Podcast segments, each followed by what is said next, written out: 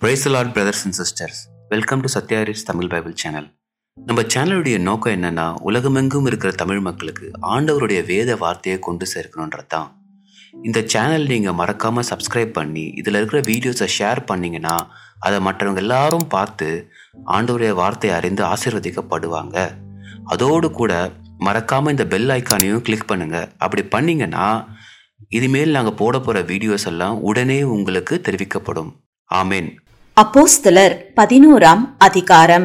புறஜாதியாரும் தேவ வசனத்தை ஏற்றுக்கொண்டார்கள் என்று யூதேயாவில் இருக்கிற அப்போஸ்தலரும் சகோதரரும் கேள்விப்பட்டார்கள். பேதுரு எருசலேமுக்கு திரும்பி வந்தபோது விருத்த சேதனம் உள்ளவர்கள் அவனை நோக்கி விருத்த சேதனம் இல்லாத மனுஷரிடத்தில் நீர் போய் அவர்களோட போஜனம் பண்ணினீர் என்று அவனோடே வாக்குவாதம் பண்ணினார்கள்.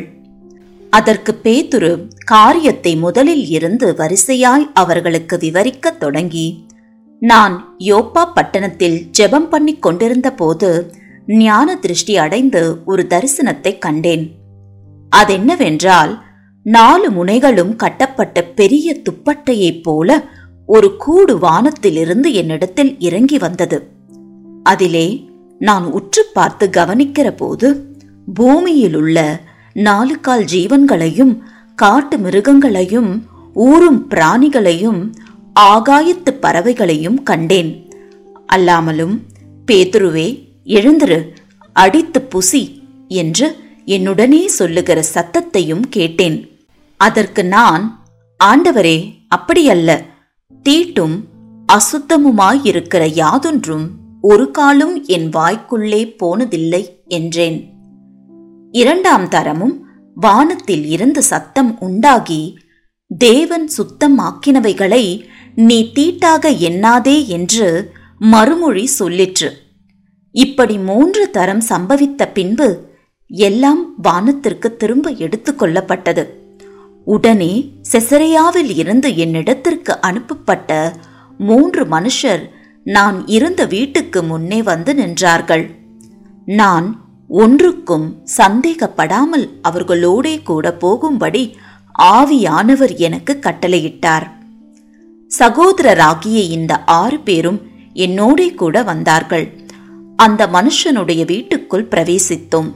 அவனோ தன் வீட்டிலே ஒரு தேவதூதன் நிற்கிறதைக் கண்டதாகவும் யோப்பா பட்டணத்தில் இருக்கிற பேதுரு என்று மறுபேர் கொண்ட சீமோனை அழைக்கும்படிக்கு மனுஷரை அவ்விடத்திற்கு அனுப்பி நீயும் உன் வீட்டார் அனைவரும் ரட்சிக்கப்படுவதற்கேதுவான வார்த்தைகளை அவன் உனக்கு சொல்லுவான் என்று அந்த தூதன் தனக்கு சொன்னதாகவும் எங்களுக்கு அறிவித்தான்.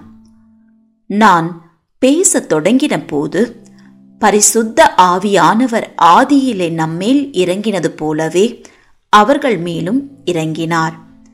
யோவான் ஜலத்தினாலே ஞானஸ்நானம் கொடுத்தான். நீங்களோ பரிசுத்த ஆவியினாலே ஞானஸ்நானம் பெறுவீர்கள் என்று கர்த்தர் சொன்ன வார்த்தையை அப்பொழுது நினைவு கூர்ந்தேன்.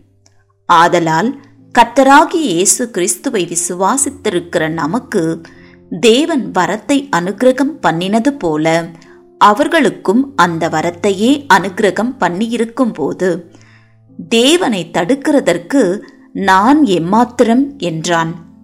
இவைகளை அவர்கள் கேட்டபொழுது அமர்ந்திருந்து அப்படியானால் ஜீவனுக்கேதுவான மனம் திரும்புதலை தேவன் புறஜாதியாருக்கும் அருளிச் செய்தார் என்று சொல்லி தேவனை மகிமைப்படுத்தினார்கள்.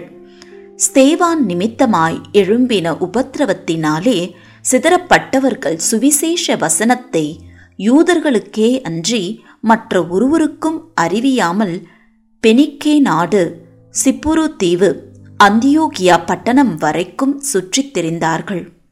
அவர்களில் சீப்புரு தீவாரும் சிரேனே பட்டணத்தாரும் ஆகிய சிலர் அந்தியோகியா பட்டணத்துக்கு வந்து கிரேக்கருடனே பேசி கத்தராகிய இயேசுவை குறித்து பிரசங்கித்தார்கள்.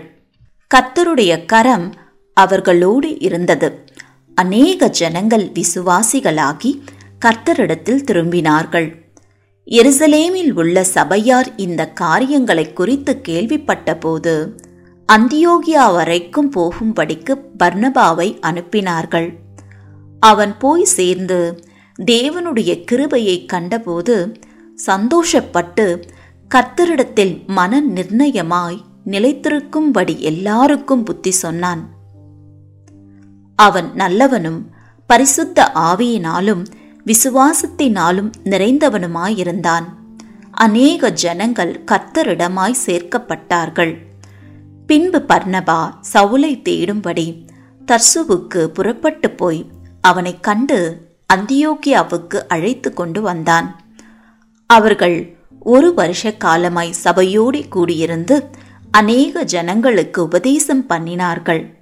முதல் முதல் அந்தியோகியாவிலே சீஷர்களுக்கு கிறிஸ்தவர்கள் என்கிற பேர் வழங்கிற்று. அந்நாட்களிலே எருசலேமில் இருந்து சில தீர்க்கதரிசிகள் அந்தியோகியாவுக்கு வந்தார்கள். அவர்களில் ஒருவனாகிய அகபு என்பவன் எழுந்து உலகமெங்கும் கொடிய பஞ்சம் உண்டாகும் என்று ஆவியானவராலே அறிவித்தான். அது அப்படியே கிளவுதீவ் ராயனுடைய நாட்களிலே உண்டாயிற்று. அப்பொழுது சீஷரில் அவரவர் தங்கள் தங்கள் திராணிக்கு தக்கதாக யூதேயாவில் குடியிருக்கிற சகோதரருக்கு உதவியாக பணம் சேகரித்து அனுப்ப வேண்டும் என்று தீர்மானம் பண்ணினார்கள். அப்படியே அவர்கள் சேகரித்து பர்னபா சவுல் என்பவர்களுடைய கையிலே கொடுத்து மூப்பரிடத்திற்கு அனுப்பினார்கள்.